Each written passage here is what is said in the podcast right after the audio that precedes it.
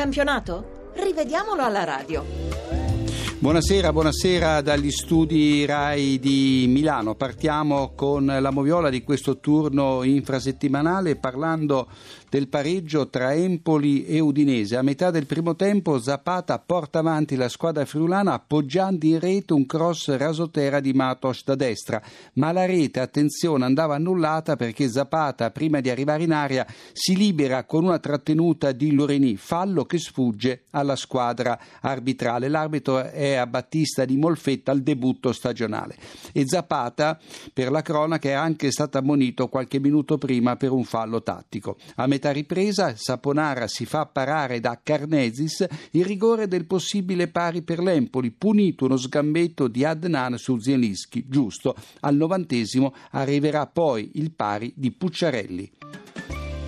E andiamo a Firenze dove la squadra viola ha battuto i Carpi al 92esimo con un Eurogol di Zarate. A metà del primo tempo, con i violi in vantaggio per 1-0, manca un rigore alla squadra di Paolo Sosa. Mentre un cross di Borca Valero viene deviato in angolo, Swagger trattiene Rodriguez al punto da sfilargli completamente la maglietta. L'arbitro Cervellera non se ne accorge e così i suoi collaboratori.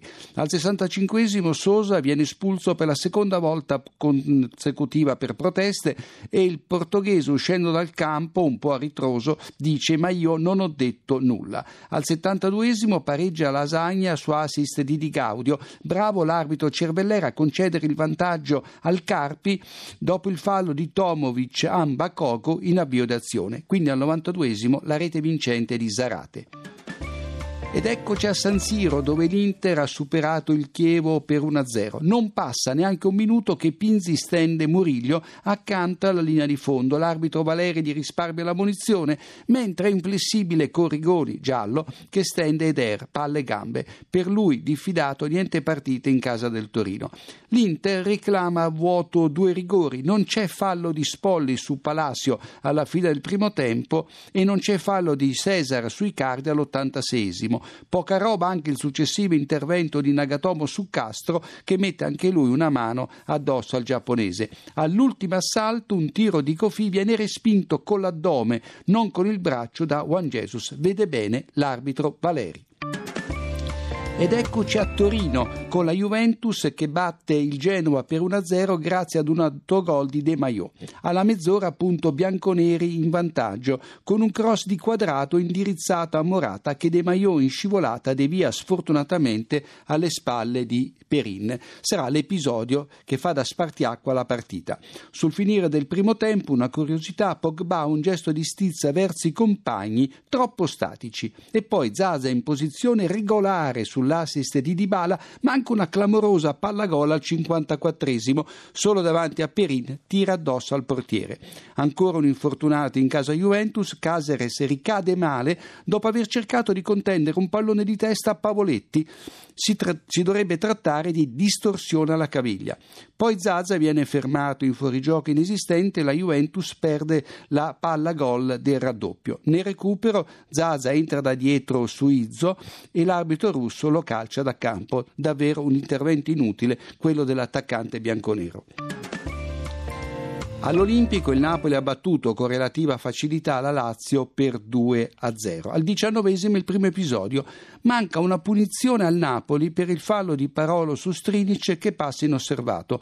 A tre minuti di distanza Higuain regala il vantaggio ai partenopei deviando fortunosamente in rete un passaggio di Caiecon. Vediamo cosa succede. Dopo il tapin di Higuain respinto dal portiere, il pallone carambola sul petto del Pipita e finisce in rete. 23 reti in altrettanto tante partite quando si dice la fortuna. Conco tiene colpevolmente in gioco entrambi gli avversari. Invece Caiecon si sarebbe trovato in fuorigioco se Higuain avesse toccato il pallone, ma non è così, quindi gol assolutamente regolare. Ed è regolare anche l'immediato raddoppio di Caiecon, lo tiene in gioco Radu sul lancio di Insigne, oltre i difensori c'è Higuain che si disinteressa completamente dell'azione. Dopo la mezz'ora Nazi segna gioca abbondantemente fermo dopo un fallo fischiato a Parolo, fallo su Lopez. A metà ripresa Lopez anticipa Lulic in modo pulito all'interno dell'area partenopea, niente che somiglia al rigore chiesto dal serbo. E infine l'ultimo episodio, già messo in evidenza da Cucchi, l'arbitro Irati sospende la partita per tre minuti a causa dei cori razzisti indirizzati a Colibali, facessero tutti come lui. Ed eccoci a Palermo con il Milan vittorioso per 2-0. Due episodi. Al settimo Sorrentino ribatte un angolo di Honda diretto in porta proprio sulla linea e la Goal Line Technology in tempo reale dice che no, non è gol. Al 33esimo Niang raddoppia su rigore provocato da un mani volontario di Goldaniga che vistosi superato dal pallone lo addomestica con il braccio destro, ma il calcio non è la pallavolo. Ed eccoci a Marassi, dove Belotti al 94esimo ha regalato il pari al Torino. Ma al 43esimo, sul punteggio di 0-0, l'arbitro non punisce con il rigore un placcaggio di Ranocchia su Glick dentro l'area eh, blu cerchiata e questo su azione d'angolo. A vuoto le giuste proteste Granata. Belotti pareggia per la prima volta al 71esimo sfruttando un colossale liscio di Ranocchia.